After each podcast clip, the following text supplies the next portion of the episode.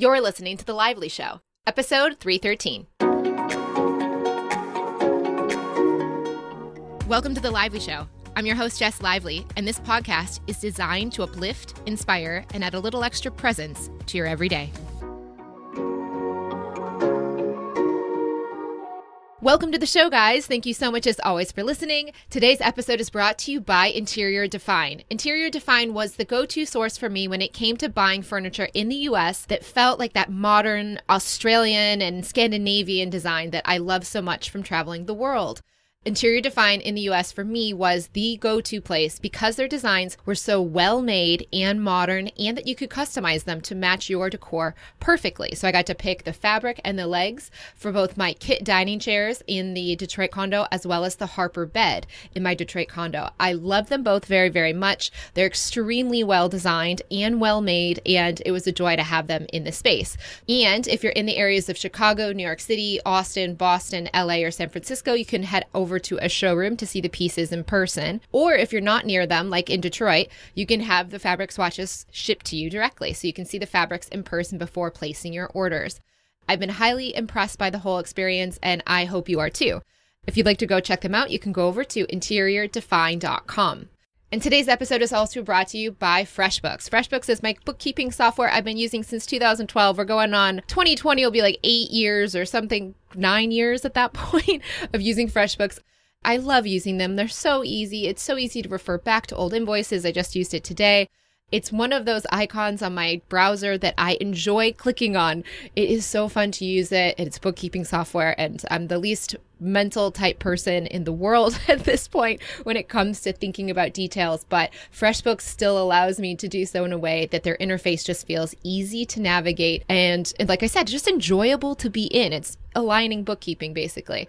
If you want to give a free 30-day trial a shot to see if you like it as much as I do, you can head over to freshbooks.com slash lively and then enter the code Jess Lively or Lively Show in the How Did You Hear About Us section so they know you found it through the show.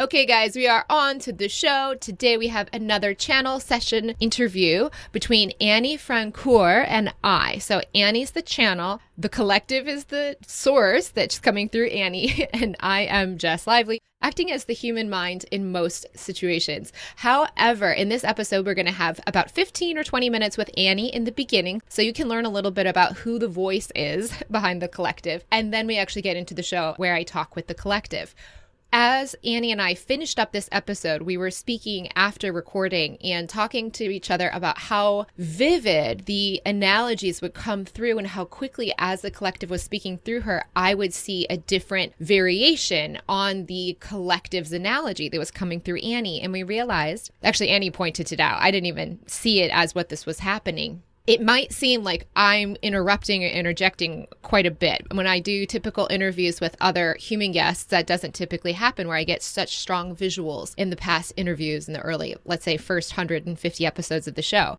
But as you noticed last week, and you probably will notice in this one, I'll quickly follow up with, like, oh my gosh, and then I saw this way of looking at it too.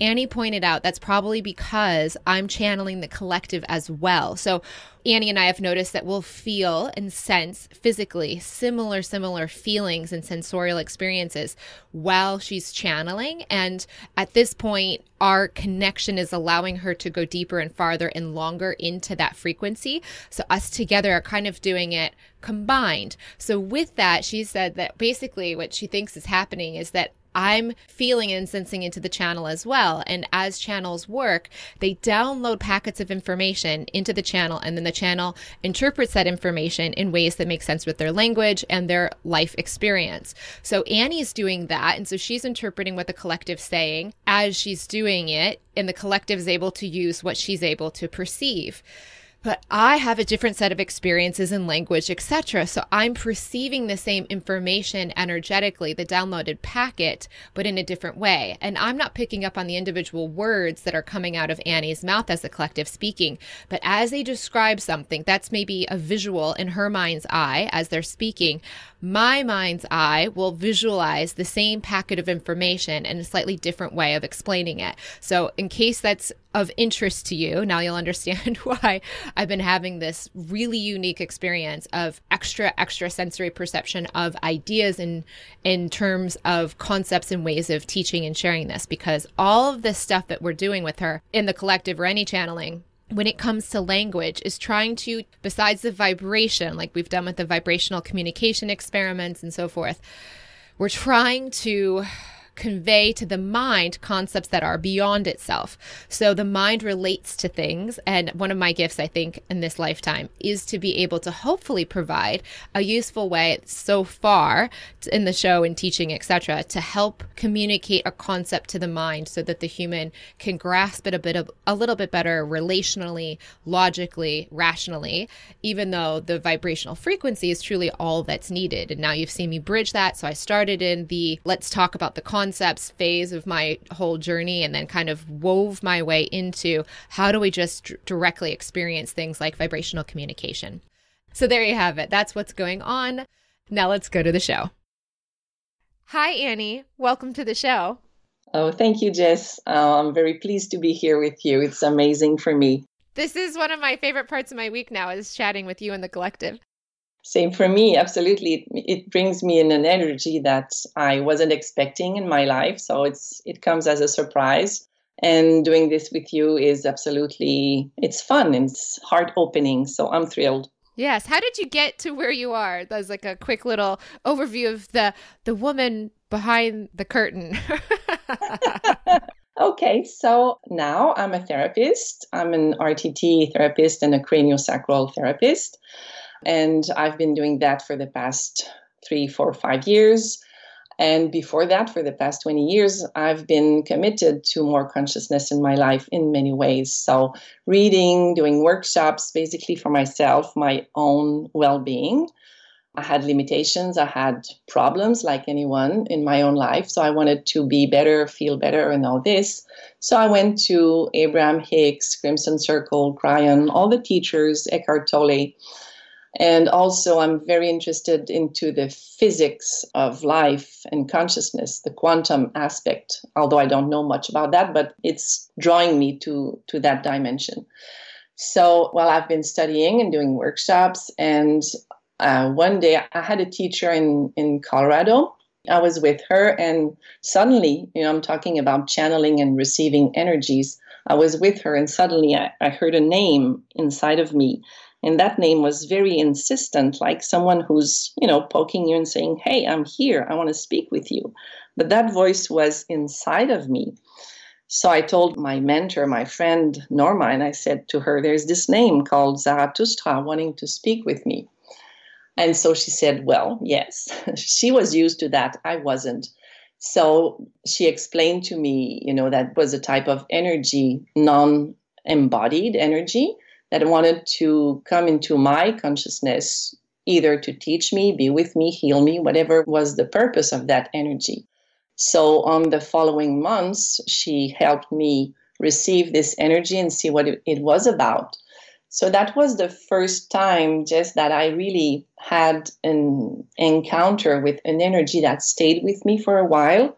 So much so that we wrote a book together. I it was very easy for me. I was just receiving what this energy wanted to share with me and share with people.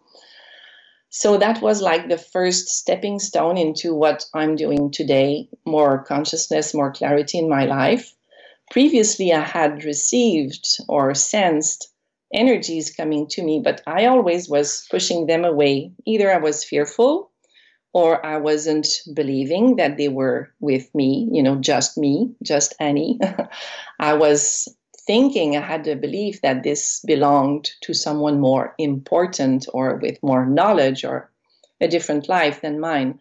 So I was pushing them away. But since maybe my early 20s, I have been feeling energies like this, which now I know is simply consciousness wanting to respond to my asking of of changing, of growing.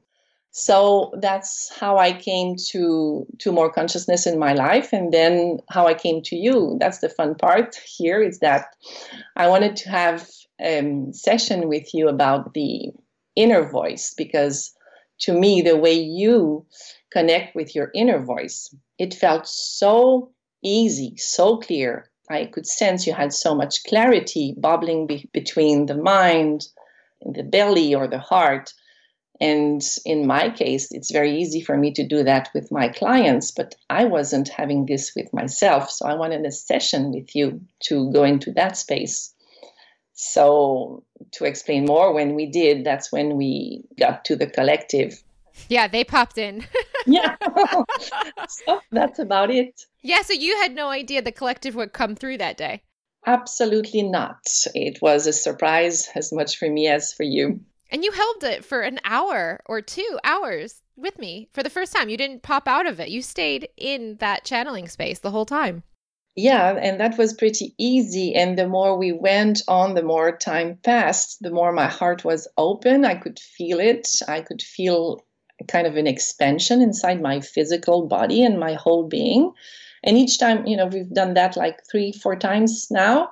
Each time we do this, it's even more present. I feel this expansion. I feel this buzz in my body for the whole day after that and the energy is just amazing it's kind of it's making me i'm not floating but i'm really expanding yes oh my gosh that's exactly i'm feeling it right now in my heart right now and the day after and that day that we did this last interview that aired for the show the first episode of the collective i literally did feel like i was floating through this reality did you have that feeling too absolutely i felt anchored but it's like I had like a, a, bigger body. My my perception was in a different space than it usually is. So I was out of my mini self, if I could say, and having the glasses of of more consciousness or taking off the blinders of my normal consciousness. So everything was grander, nicer, more beautiful. The colors, everything was more intense. So from now, you know, today I can feel it's just being more in the present moment. This sounds so cliche, but I understand now that the more we are in the present, the more we can have this opening to what is consciousness. So maybe that explains this state that for me was kind of new, you know, even though I did many times channeling or receiving, I never experienced that level before.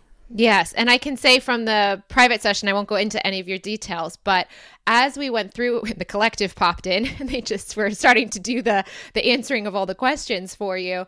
It became very clear for me that you are just like everyone else I work with in the sense that the mental stories your mind had at that time, maybe probably changed now because of how much you're letting in, but at that point, the human Annie, as people are listening, going, oh my gosh, Annie and Esther Hicks are so unique. They're so special. What I can say was that Annie at that time was just like every other human I've done an inner voice session with. The only difference was your ability to open to the collective. So it wasn't like you were quote unquote further, I don't know, more holy or something than anyone else as the human. Your human was just as human, but your ability to open and relax more was really the only difference between you and every other person I've worked with that didn't channel through, for example, the collective yet. I agree, you know, and I'm still that very normal person. Like this morning, before we were going to speak together, I, I had to pinch myself, you know, are they going to be here? Is they going the present? It's like it's always a surprise. I never know. So you cannot prepare for this. It's just about trust.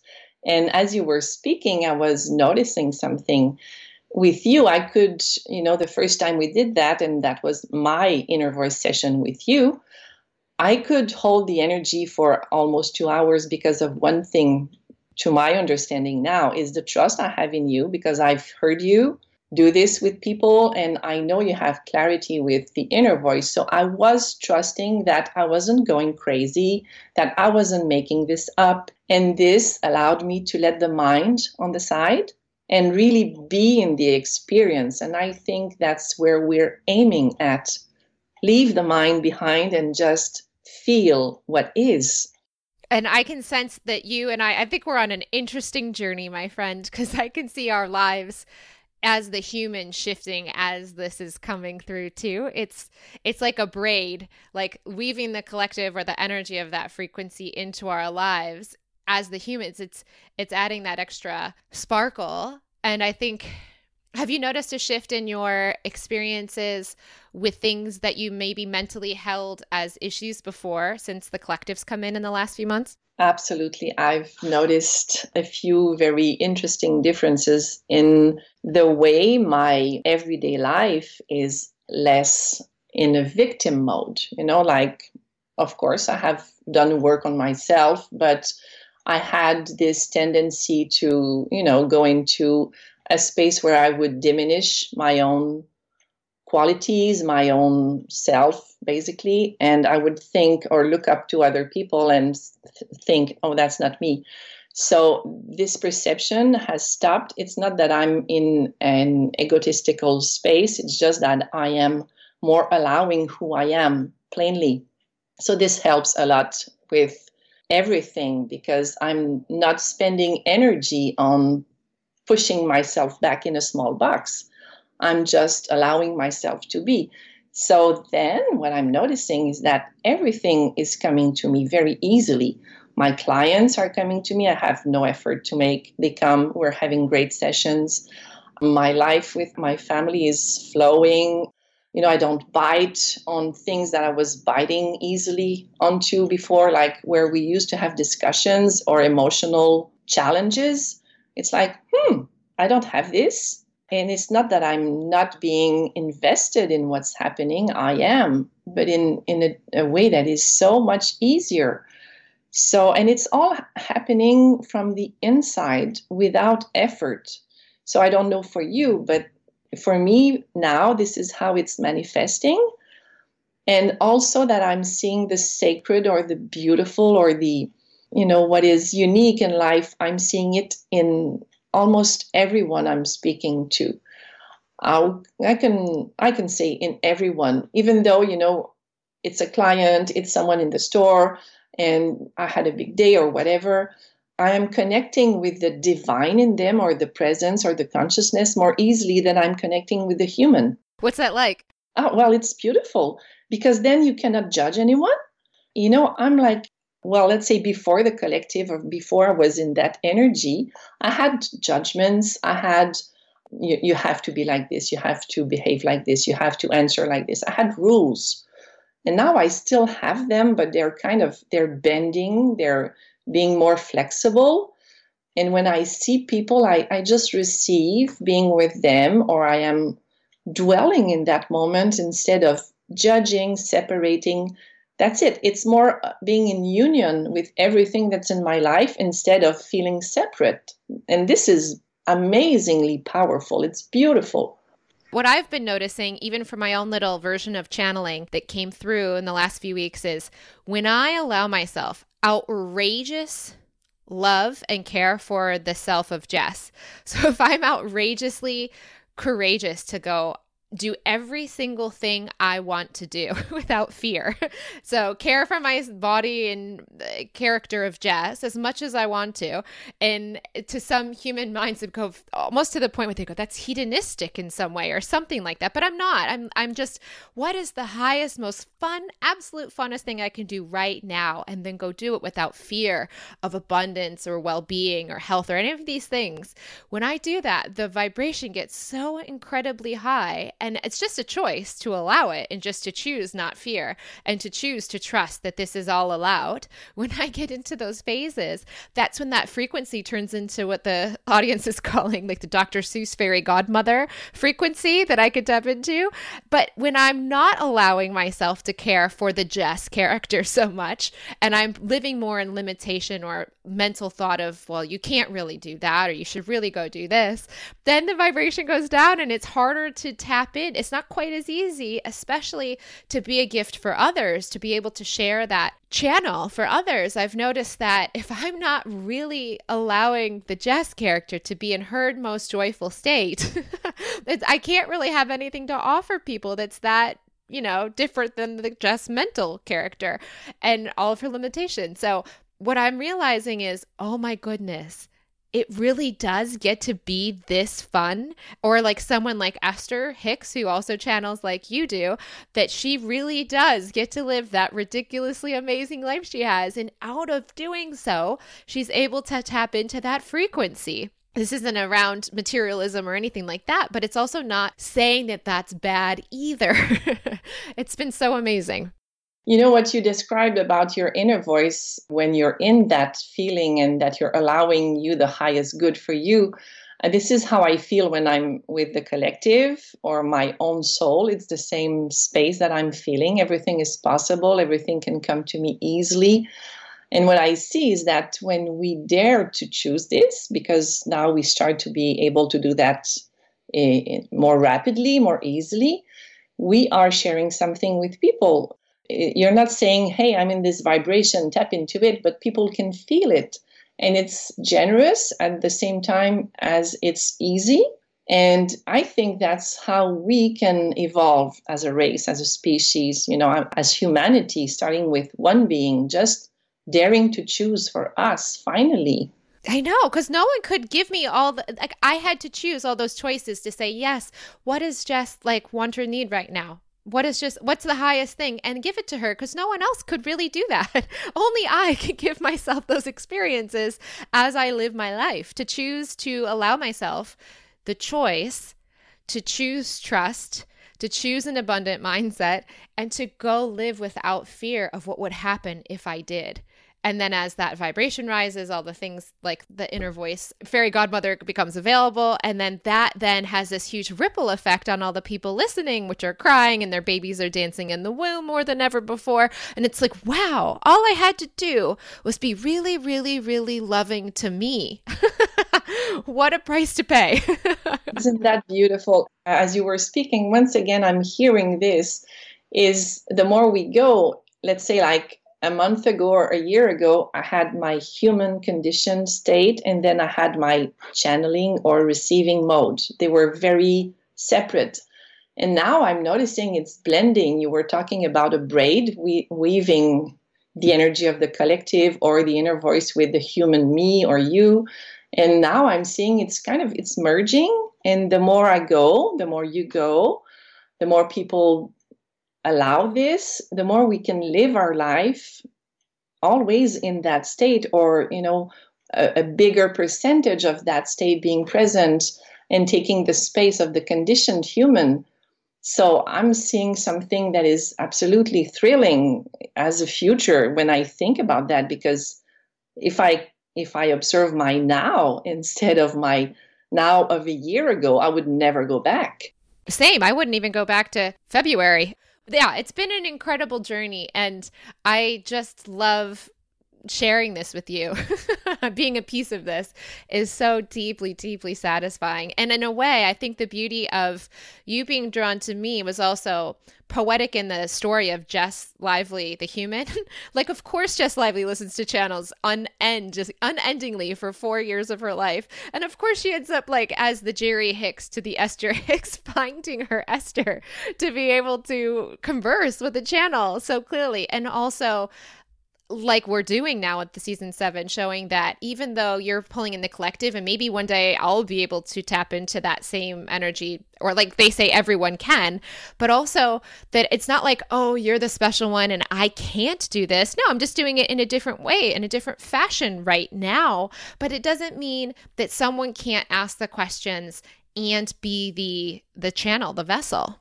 Oh, I think you can do both. And I feel you are doing it. You're just not maybe allowing you to see it. That's my feeling because as I was listening to you, I could hear, you know, when you were giving answers about how you were allowing the best for you in your everyday and what it gave you, I could feel your vibration changing and you being more of the bigger, larger you or allowing more consciousness. So that's the same thing as the collective.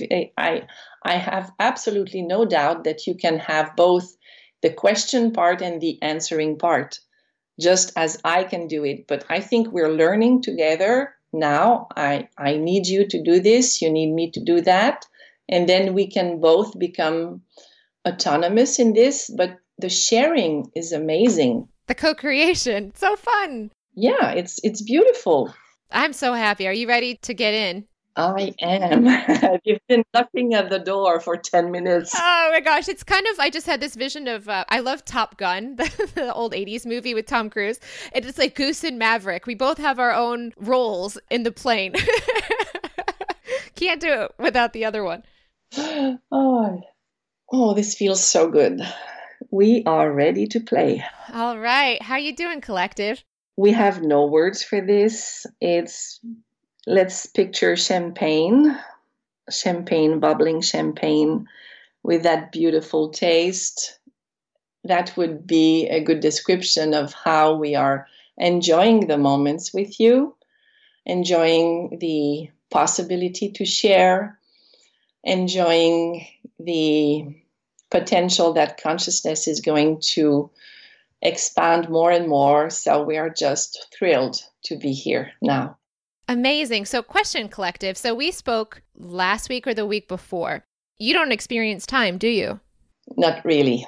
We experience it from when we dive into the human, so we can have an idea of the timeline. But as only the collective or only consciousness, we don't. So it's been like no time for you. It's been like immediate, one after the other channels. It's now. It's now. Now, do you have an idea or an, a sense or an awareness of what our next conversations will be since it's also going to happen in a now moment? We don't per se see the future or the next now or the now that we are going to create together. We say we're out of time because the difference is it's not that we're in no time it's that humanity is in a timeline, which is different than having no time. It's just a different mode or a different means of expression. It had to be this way, having the timeline, for humanity to be able to frame the experience into density. Density, matter, needs a birth, a growth, and a death. So this goes along with time, and that's why everything in creation in matter goes with time. But we cannot, for now, or maybe Annie is not allowing the perception of what is going to be next as a chat or a discussion but we do see the potentials of these conversations. What are they? That's what we showed the alpha activation or the alpha awakening. We are thrilled that this might be a potential. The more people understand and go beyond even understanding that they, anyone, have the ability to connect to that energy that is consciousness, that is not necessarily the collective, that is even wider than this, allowing their own flavor of collective or of inner voice to meld with their daily lives, with the conditioned human. As this process or as this experience is happening, they will be less in their fears, and we see a, a, huge mass of people doing this. They will be less in fear, so they will forget about yesterday and tomorrow, and they will be more into the experience, the sensing of what is now. And that's when each individual, as a one person, can tap or can allow the huge pool of consciousness to come to them starting gently, starting, you know, a, a drop at a time. But that's how they can open up to this wisdom that is available beyond the mind and which makes life flow easily, which brings whatever you need to have in your life. It, it makes this happen so much more easily than when you have the hurdles of fear, of limitations, of thoughts. No, I can't have this because it's not possible, because I don't have the scolarity, I don't have the knowledge, I don't have the experience. All these are stories. And when people hear that they as well have the potential to do what this human is doing right now, what you are doing right now, they will start believing it a little bit and a little bit more. And they will dare to experience on their own, maybe with a friend, maybe with a group. And then what we foresee is that a bigger and bigger and bigger part of humanity will walk their daily life in that mode of being out of the mind and of being into this alpha brainwave that is so much more, we would say, peaceful still, without fear. And they can still function in their job, in their relationships, in their abundance. Bringing wealth will be easier. Everything will be easier. So that's what we see. Is that what you told Annie in one of our early sessions together that you wanted to bring to this reality, or was that something different? Yes, yes, yes, yes. So, this is what it is. That's what we want to bring to your awareness. That's what we want to share. This is one of the aspects of why we're here. There are a few more, but this is the first one. I we feel this would be the foundation all right. So it's called alpha activation. This is how she perceived it. This is the word that she put on what we showed her. We, sh- we showed her an image with emotion or an image with perception, and that's the words she gave. So this might evolve, but for now, yes, we would say alpha awakening. Okay. And how do we do that? How do we bring it in? Hearing this, making this vibration available like you are doing right now to more people. Just hearing the words will activate a knowledge in the human body, in the human brain. It's kind of a reconnection to something you all know. But this society, this lifetime, being born in, let's say, a human body, going to learn the things of life with your family, then going to school. You don't learn how to connect with consciousness.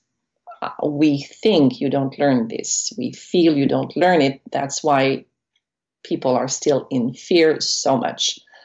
So, connecting to that, there is a remembrance in every soul. There is the recollection that they were united to source fully without separation. You all know this somehow. That's what makes you believe in magic. That's what make, makes you create imaginary scenarios, movies, beautiful art, because you have a recollection of what is possible.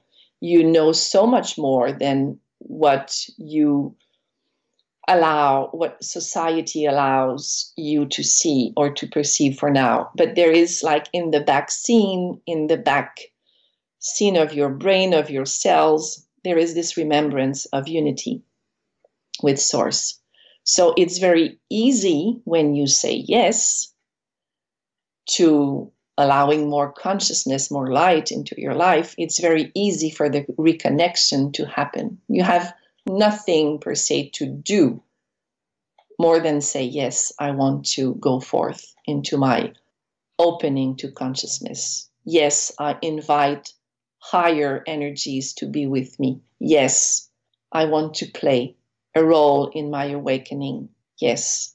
So just say yes to all of that. Yes, absolutely. Say it out loud. You may even want to do by yourself a kind of a ritual, do make that a special moment, make that a conscious choice in your life. Yes, I want to go forth. Yes, I want to welcome that ease, that grace, that love. Just feel the love that is here now. And if you so choose, say yes to this. I want more of this in every of my life. And it's a commitment to yourself, and there is nothing egotistical about that because everybody will be a you say a win-win everybody will be winning from that you may choose better for yourself. You will see yourself with more clarity. And then the people around you will benefit from that because you will simply be a better person. Not better in terms of fitting into society's idea. You will just be more happy. You will have more love. You will have more clarity in your life, less problems, less fears, less limits. So it's all building up very easily. It starts with a yes, and then see how your life has been unfolding in the past month and how Annie's life has been unfolding. And it's allowing, plainly allowing. Beautiful. Can I share something that, that appeared to me, it revealed itself to me in the last week and get your perspective on it? Of course. Okay. So one of the things in our last conversation you shared that blew my mental mind and explained it better the unity of wisdom all being connected from every soul's lifetimes. So every human lifetime that's ever existed in all of humanity had wisdom from the experiences. It gleaned wisdom like nutrients coming through digestion. And those nutrients, that wisdom from every kind of experience, from every souled being, in humanity goes into a collective pool of wisdom. So it's not about going back to no experience before experiences happened in a pre humanity state. It's about going forward, but also adding to the collective wisdom. What I realized is I always think of humans as a way to understand it in my mind, like cells of the human body. So I've always said this on the show before. Many people have heard me say that the well being of one cell has the effect of making the whole body well because the only cell it can make well is itself. And if you make your cell unhealthy, then if every cell did the same, the whole race would die. So you have to take care of the one that you have control over, which is you. But ultimately, your well being benefits the whole well being. So the other thing that people always talk about is mass consciousness and the thoughts that the uh, society, as you've been referring to it as, have. And so, what Jess, the characters realized is, oh my goodness, like this analogy of the human bodies being cells of a human body. So, the human race being the collective of the individual humans, has a human race mind and a human race intuition, inner voice, or wisdom. And so the humans can tap into the collective mind or the collective wisdom. So we can do that on the individual level, but as we d- tap down and bubble down into the wisdom aspect of the individual cell, which is connected to the entirety, that's also allowing the stuckness to the mind perspective that most humans have to become more freed up because the density going towards mental thought and the mental mass consciousness mind is becoming more diffuse and more redirected to the wisdom of the collective whole. It makes lots of sense. It's a good way of explaining things. It's a good, once again, an analogy comparing the human body as a smaller scale of humanity experience is the same. And uh, you say as above so below. So below would be like one tiny human being and the above would be the humanity experience. So as one cell is opening up it's among the, the, the billions of cell it has the power to emanate one vibration that is an it's like a gift to the whole. And the whole has the choice to tap into that or stay lower, or wherever the whole is. But as you have here and there a soul opening to more consciousness and more consciousness and more consciousness, it's like when you're observing Earth from the outside and you see the lights lighting up when the evening comes down. So, this is going to be the awakening of consciousness, is going to be when it, it reaches a certain point, it's going to be unstoppable it is unstoppable, but for now it's a little bit slow. But it's a process that has started with the beginning of humanity. So now we're simply being able to give a little kickstart to this because humans are so much more open to allowing these energies into their life and they can receive more vibration, they can hold it more. So it will just happen faster than in the past decades, let's say. But yeah, the reflection of how you are holding your light, how you are treating your cell as a body or your body as a cell is going to have an impact, a potential on the whole, of course.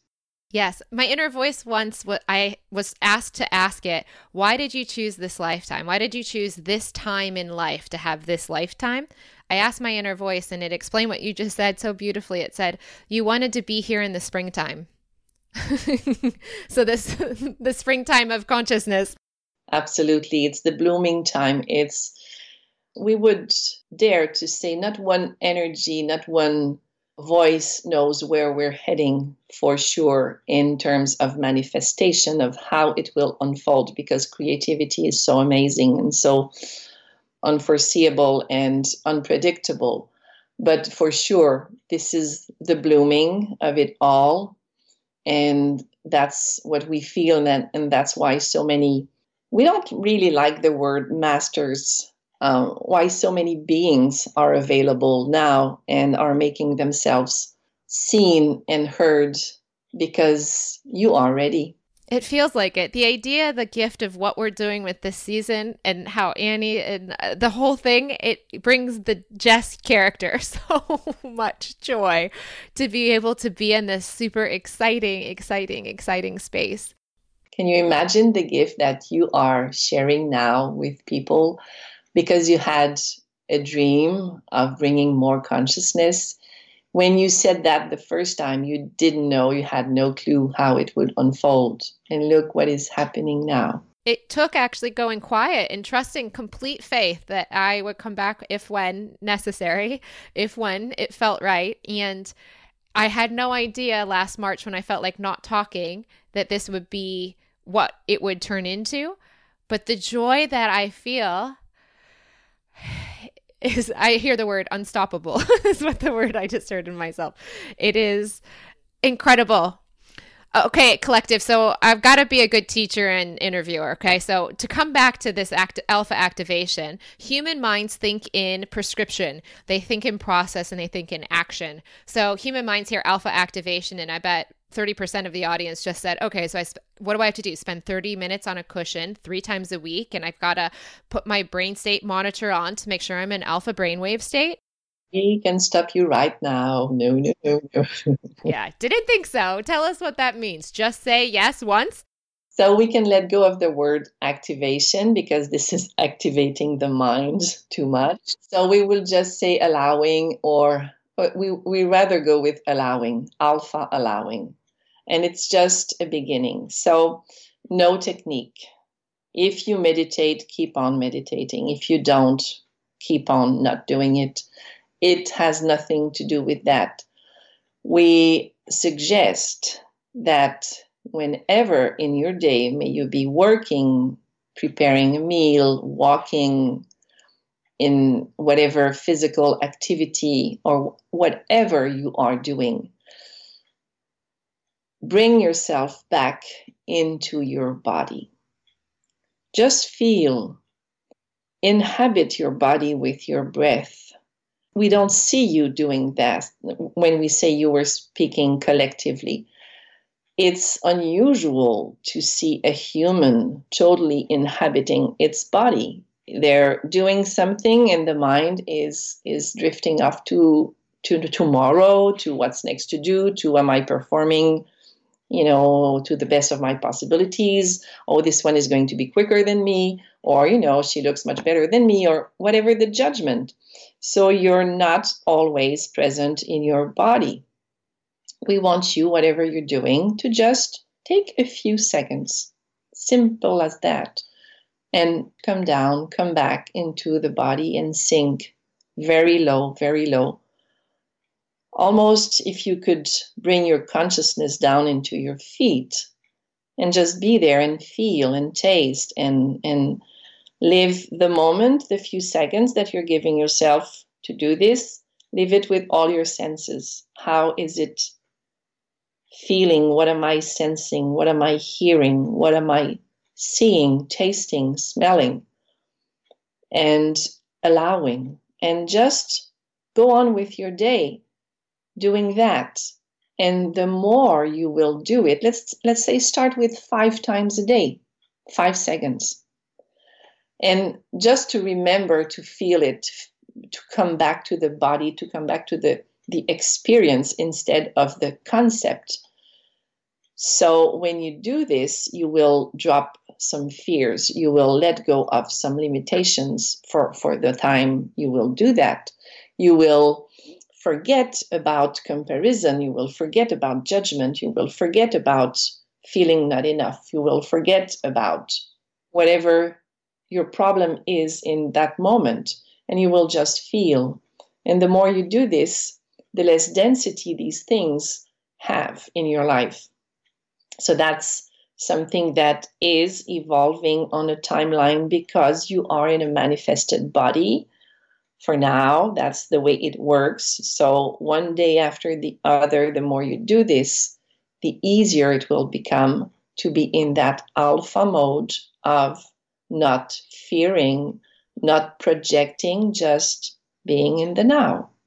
Now, this might be an advanced advanced question, but the audience, some of this will, this might be over some people's experience and go, I don't know what she's talking about. And other people might find this helpful for their experience. So I want to share this in case it's useful for others as well. It just appeared in my life today. So it's fresh in my mind, but also nothing's random. So today I woke up and I felt this weird nagging sense of fear and insecurity, but there wasn't a a very clear Jess story attached to the sensations, but they were quite prevalent in my awareness. I could tell they were there. So I asked my inner voice a bit about it and what I could gather kind of not quite directly, not quite super succinctly said it doesn't have to do with me. It wasn't about me.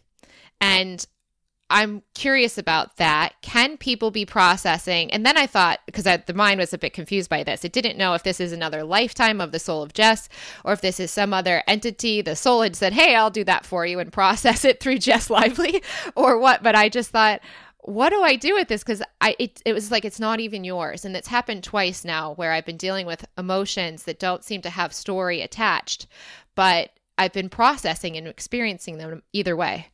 Beautiful. We love that you bring this forth, and it's going to be useful for many. Okay. So, first thing, you feel an emotion in your body. You wake up with something that feels bad, it feels yucky, it feels you're in fear, or you feel heavy in some part. And the thing is, your, your inner voice told you it doesn't even belong to you. Most of the time, fears don't belong to the experience to the now, to who you are now. May them be because may them be fears that let's say you connected to a past life which was horrendous and you're in the now moment you're remembering the past life. Okay it's a possibility but it does not belong to you anymore. The fear does not belong to you. You can simply choose to let go. If also on the other hand you're uh, someone who's very sensitive very open in the energy and you can perceive people's emotion. You're what they call an empath, whatever the name. If you can feel somebody else's fear or fears, they don't belong to you. It's the same thing. But people do not make the difference and they go on their day feeling tired. They're dragging Uh, heavy weights behind them and they're not conscious that the fear does not belong to them because you, who you are in the now moment, rarely holds fear. Okay, so here's the question then. What I thought in that moment as I was hearing this was, well, then I choose not to have it. But then the mind had a few different alternative thoughts to that. Okay, so I chose not to have it and it did go away pretty quickly after that. But the mind thought, well, is this a part of my journey to realization is to release this density of emotion. If it's from a, another life within my stream of lives, then am I just delaying and deferring an inevitable experience of that trauma or emotion and if I just say, I choose not to have it this morning, I'm just going to pay for it later, right? Like push it down the line. I'll deal with that in three weeks or in three years. Or if it's someone else, I, actually, I actually had this thought of what if my soul told my friend soul, hey, I'll help her process that. Jess has got enough bandwidth in her to know how to handle this better. So I'll take it for Chelsea over wherever Chelsea is and the soul that's next to her. And then I was kind of like, overriding my soul's gift to someone else and the human going, Hey, I don't want this. And I shook it off normally you don't do this. It's not about processing uh, stuff for other people even though you're you have enough bandwidth like you say. Uh, unless you're a therapist doing a work normally you don't commit to do that for people. And this is another realm we could i mean we see jesus or people like this but we we won't go there. So let's say you are not processing fears for people you love you cannot do that. They have to release their own fears. So the thing that is important here to to understand is fear belongs to either the past or the future. And the more you come back to your center, the less it'll have a hold on you. But we don't want you to chase the fear away when you feel it we want you to say, Hey, fear, I see you. If you come into my center, I have love. Here, I see you, I recognize you, and then the fear will just melt away. If you push it back, it'll come back. If you push it back because you don't want to acknowledge the fear is there, it'll come back in a day, a week, a month to be processed or to be heard or to be felt. It's about acknowledging that the human you had moments out of balance, tons of them, lots of them, of them, and they're coming back to be healed. But it doesn't take, you won't need to process one by one. You just need to open up to see, oh, okay, I'm this human on the road to awakening and my fear is coming up for integration. And it's a recycling of energies. It was held separate from you as fear, and it was heavy, and you were dragging fear, consciously or not. And when you open up to more consciousness, fear wants to come back home and be integrated so it can be transformed very easily in a snap into a beautiful neutral energy that you can use then to go on with your life to create to be simply. Oh my goodness. So you just, uh, I love talking to you so much. Okay. So what I just realized is, is what's happening partially Jess, the human, has dealt with, I call them bean bags, those emotional weights. And, oh, okay. We'll, we'll get to that in a second. We call them aspects. Yes. And clothing, you described it as in one session, which we'll get to in a second. Oh, oh which I'm so excited to talk about. But what you just, is what's happening. Like it could have been a past life thing. So it wasn't chelsea's stuff. It would it was a soul of experience of my human jess or some other human. Is it possible that annie and i as humans are starting to reach these really beautiful states? And so now instead of Jess needing to be triggered by a story in her life to bring up the emotion, the soul is bringing things emotions up raw without a story attached to still be processed, but Jess doesn't need a story to go with it in this moment in her reality to bring it up into her awareness?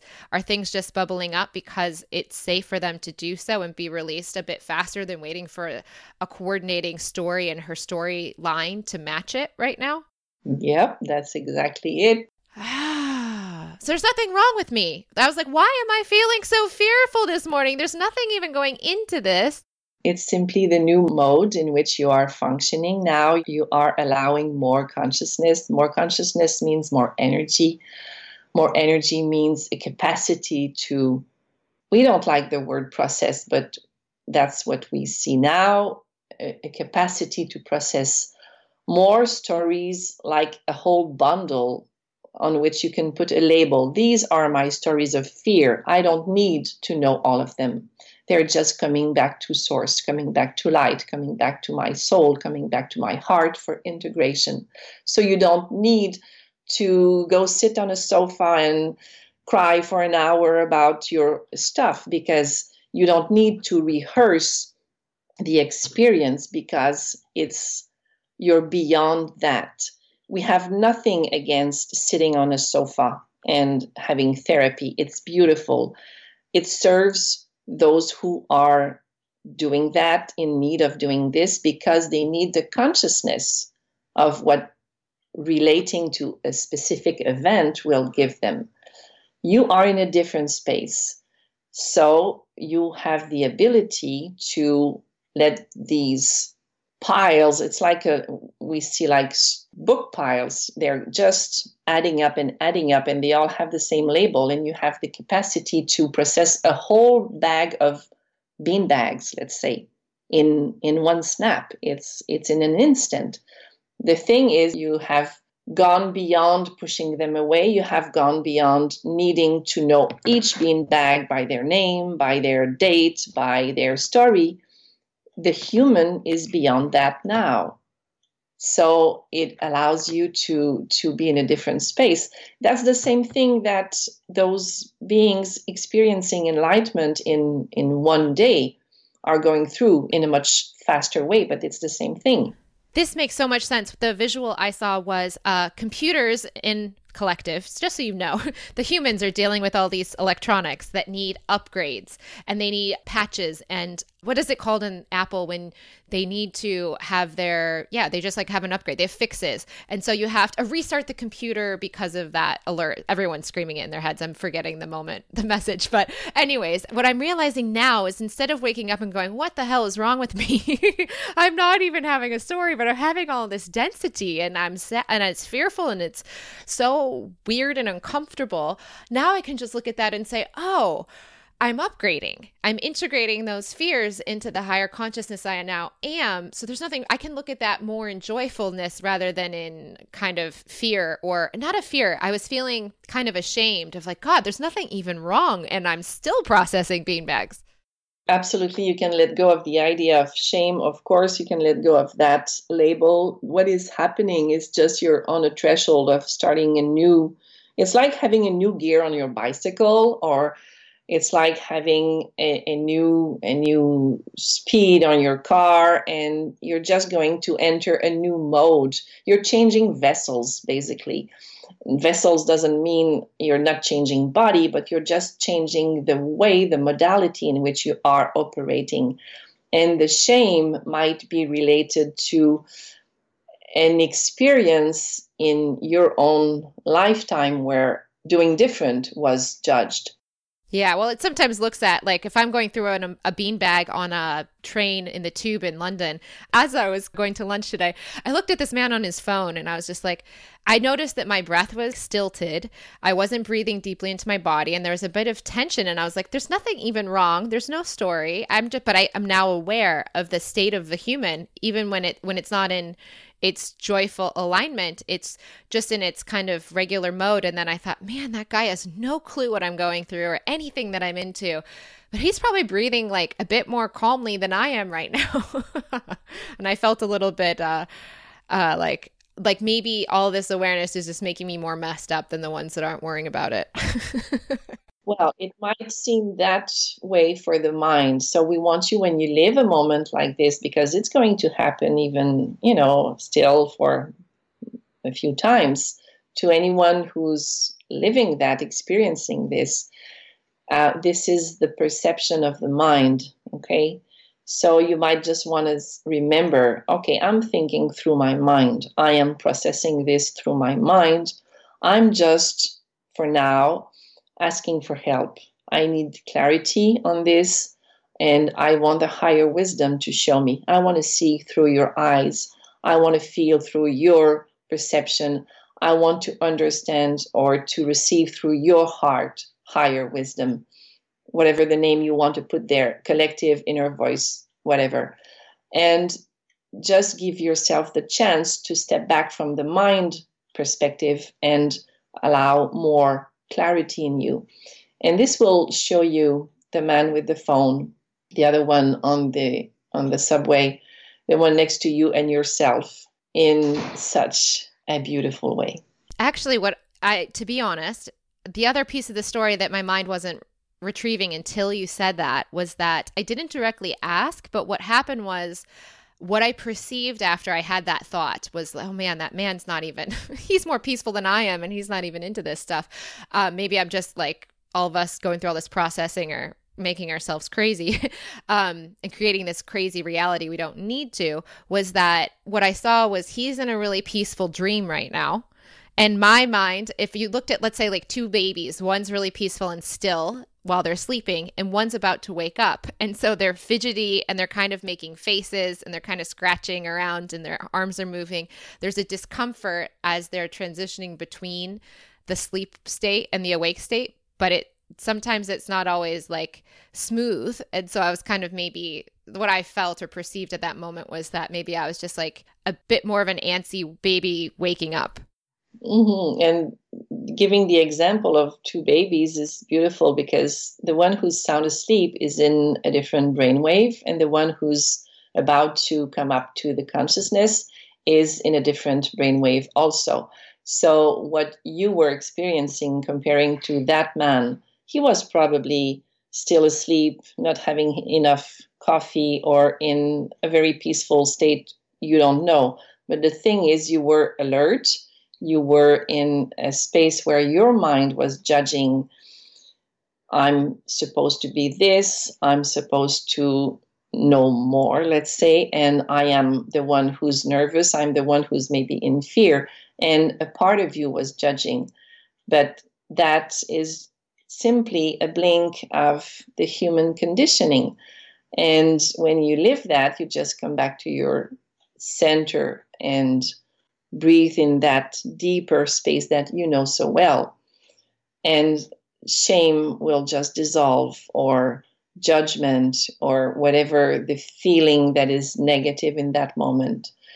They will happen. You live in a human body, you live, you have a mind, you have emotions and feeling and this is part of the human experience but it notice it's it's going to last uh, so so much less you know time than before. It's going to be shorter shorter and at one point you'll just have compassion for that moment and that's it.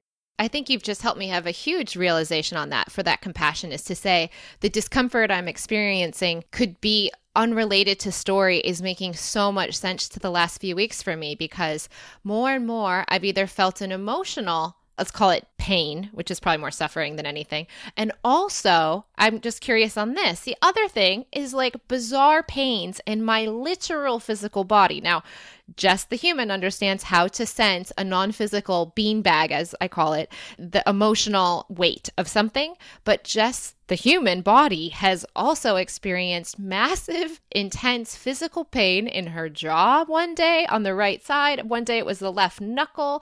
One day it was on the bottom of my foot. And it's like physical things that are so bizarre and then they go away. Is that part of this too? It could be part of the process. We don't want to say it is, but the interesting point here is do you have a conversation with that pain? Do you enter into a questioning mode? Hey, pain, what are you showing me today? I have this pain in my jaw. I would like to have a conversation with you. What are you doing in my jaw? What are you showing me? I know you're here because I'm a being of sensory perception, so you're showing me something. What is your message? And then listen to what the pain is showing you. It's going to give you clarity. Pain doesn't occur in the body for nothing. We see the human experience. People will oftentimes judge pain in their body, but there is always a message, always. So, processing a lot of consciousness, processing a lot of bean bags, like you say, may accelerate a detoxification process and may ask for your body to literally have more rest than usually. And what we suggest here is be the listener, be the one who's asking the pain and the whole body their needs.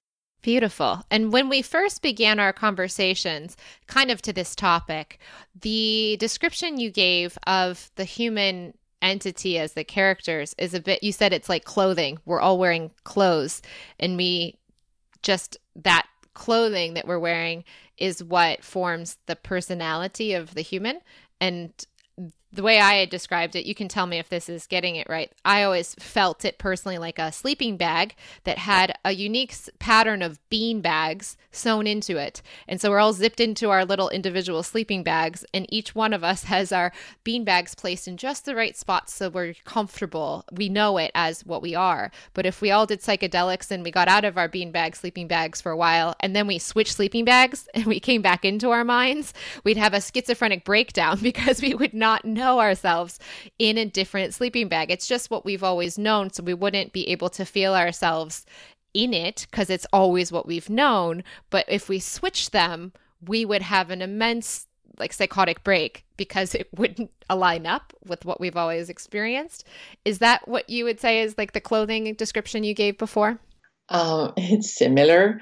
The clothing experience was meant to describe the identity over the soul, the identity in this lifetime. So your your image of the sleeping bag with bean bags sewn here and there into it is is funny for us because notice bean bags you know we would say if we get you correctly bean bags would be emotions that are stuck in you here and there is that correct yeah that's what i feel is that maybe the right way or no?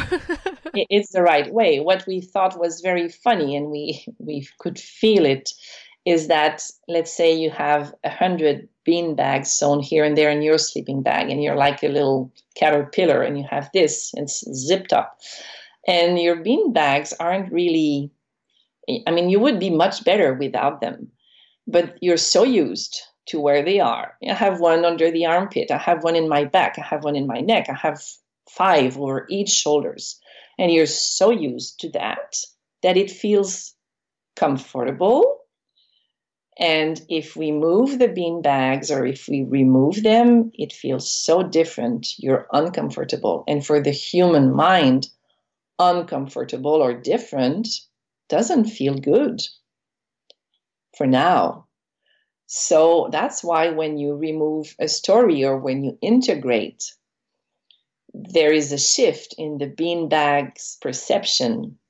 So there is a time, there is a, an adjustment required between the old comfortable fit of having the beanbags in the known space where they belonged before you change consciousness. So when you open up to more consciousness, you get you don't get rid of the bean bags, but they dissolve or they yeah, they disappear simply. They neutralize, they, they recycle in something much more comfortable.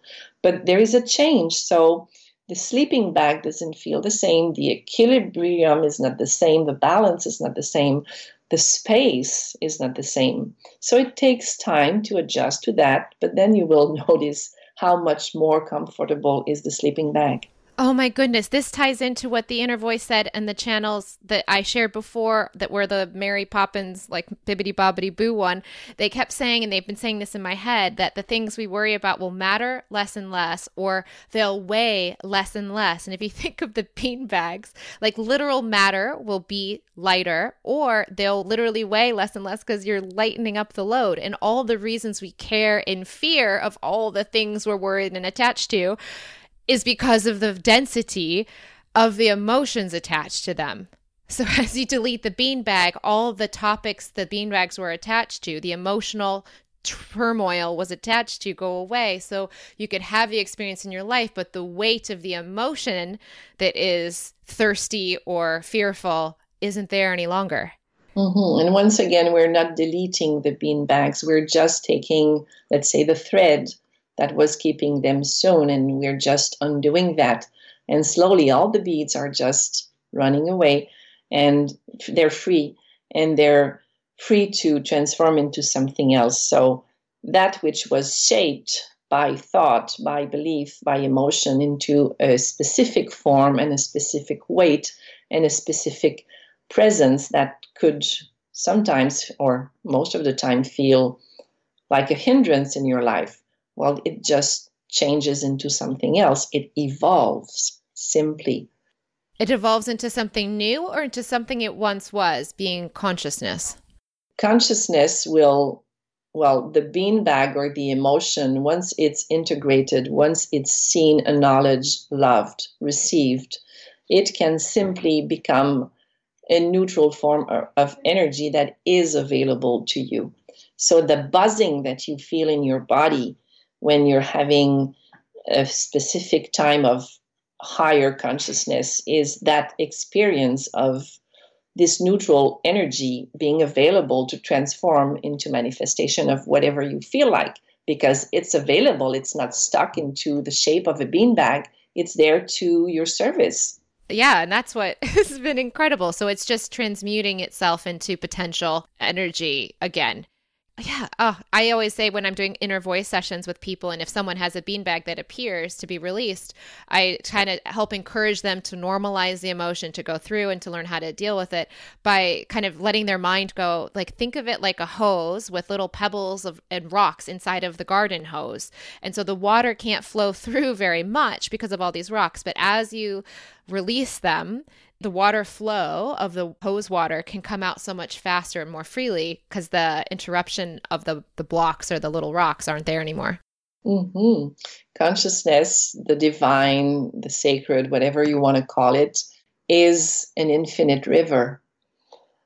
And the only thing that's preventing anyone from feeling it fully is the thoughts, the beliefs, the emotional patterns, the habits that make them feel they are less than or they're not good enough to receive. But when you release these one by one, a whole bunch of them, it can be done over a lifetime, it can be done overnight. The river will flow freely. Beautiful. I have one topic I really want to ask you about. Do you have the energy through Annie to to share? One more, yes. Okay, one more. So the character of Jess has been watching a lot of different points of view. Some are channeled and some are not. Some are mental, some are or non-physical, and some are enlightened. And this idea of, as everyone knows on the show, I've I've gone very deep into Abraham Hicks and the law of attraction and the idea of manifesting now and creating there are people like Joe Dispenza that think about the human mind creating the potential reality and bringing that feeling in as though it already exists. And they walk into their future in their minds and their meditations and bring it in in a way they can't expect or prepare. And then there's people like Michael Singer, who lives just saying yes to whatever shows up. and then magical things happen, but they're often not what his mind would have said they wanted. Very different than Joe Dispenza's work or the people doing that. And then there's Abraham that says, think about the things you want. You don't have to think about them, but you're welcome to think about them. And then there are people that say, let it all go and manifest beyond the mind by stopping the preferences and the expectations of the mind. Now, what I perceive is that there are some people at one level of consciousness, for the example of a mind, it thinks in concepts. So let's say stage one the humans aren't very good at it. So they're better off if they just let their like not getting in the way in their mind. They're better off creating without it. Then there's kind of so they let go and surrender instead of trying because if they try, they'll be more likely to mess it up. But then there seems to be, and maybe it's a post enlightened state of awareness, where this creatorship kind of comes back into the picture. And it seems like, no, you are God. You are the essence of all that is, just like every other essence that exists and is also God and all that is. So choose the life you want, but you're able to choose again. So there's this kind of like think about it, don't think about it, choose it, don't choose it, going out there in the world from different places. And could you share on that? Yes. So the let's surrender to what life brings is our, we could say, favorite. We will explain. The thing is, there are different human beings, a whole spectrum of differences of minds and how you perceive reality. So, some people will need a very specific process in order to surrender because they are too much in control. They fear losing control over what might happen in their life experience. So these people, they need a leader. They need to be shown the way. They need a recipe. They need a method. They need a protocol. And this is beautiful because they are available. You mentioned a name who was guiding meditation into manifestation. So people basically they think about what they want and they feel as if it was done and they're being very precise about their dreams. And the more they go into that perception and the more they let go about the mind limitations, but they're still guided, they are entering a realm of manifestation. And this is effective. Although it's it's closer to the humanness of the human person. The other type, the other modality, the one which allows life force, allows nature to be the chooser, the one who says, I am going to surrender to saying yes to everything that comes into my way. When you choose this type of manifestation from the divinity that flows into you, that's when miracles can happen. That's when we're not saying it's not happening in the other modality, it can also. But this is like a shortcut. This doesn't need a process. And the more you are able to surrender to saying yes to what consciousness brings in your experience for you to evolve. And when you are able to let go of the mind fears, then this will be the highest road to manifestation. This can be the quickest, the most effective, if we can say so, for that realm of creation.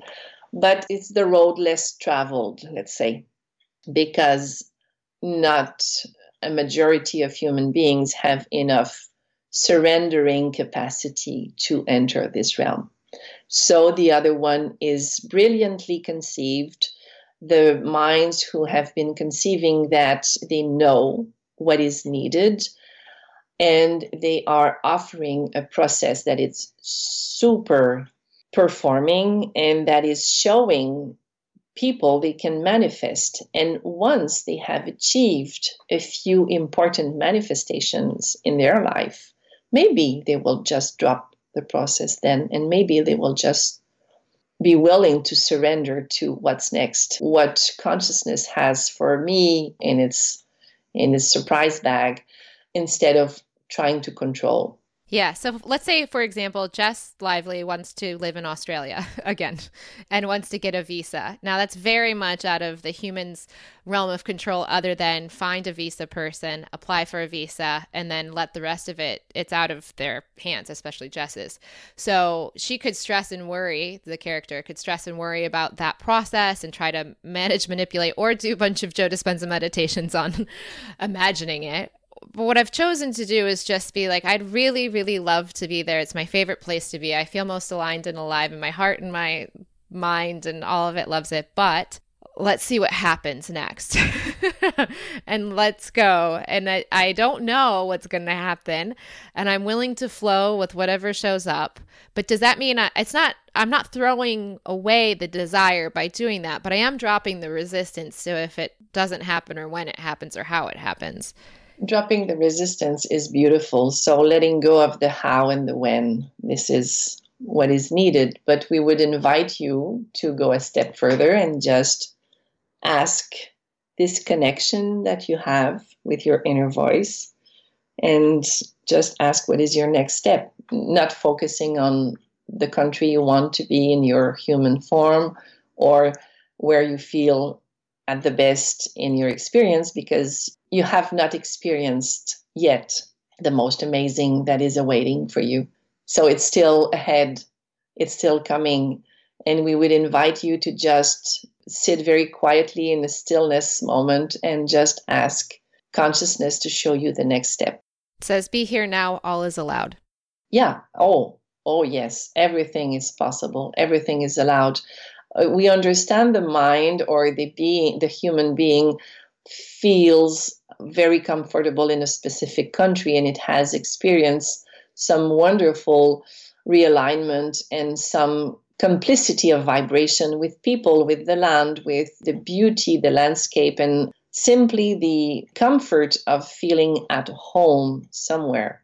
And this is very sustaining and this is very nurturing, but there is so much more. We're not saying it's going to be in a different place, we're not saying that at all, but we're saying the feeling of comfort, of pleasantness can be tenfold or even more. And it doesn't have to do with the location. Is that just the consciousness with less beanbags? It's consciousness with less beanbags. It has nothing to do with the location, although being a human in a physical body, you are sensitive. I mean, every humans are sensitive and responding to places, to portals of energies, to the purity, the pristine energies of a place, or the not so pristine energies of another place. So, being in a vehicle that allows you to sense that and being the sensitive person that you are, you're very responsive to that. So, of course, it is a support when the country or town or the, the home you are in is resonating with you. But ultimately, you can create that anywhere. Beautiful. Thank you so much, Collective. I'm excited to talk to you again soon. we would end saying, We want to play more with you. It's absolutely beautiful. Thank you so much. Thank you. And there you have it. Thank you so much for listening. And if you know anyone that might enjoy this, feel free to share it with them. And if you want to see what I'm up to on Instagram, you can find me at Jess C as in Cookie Lively. Until next time, may something wonderful happen to you today.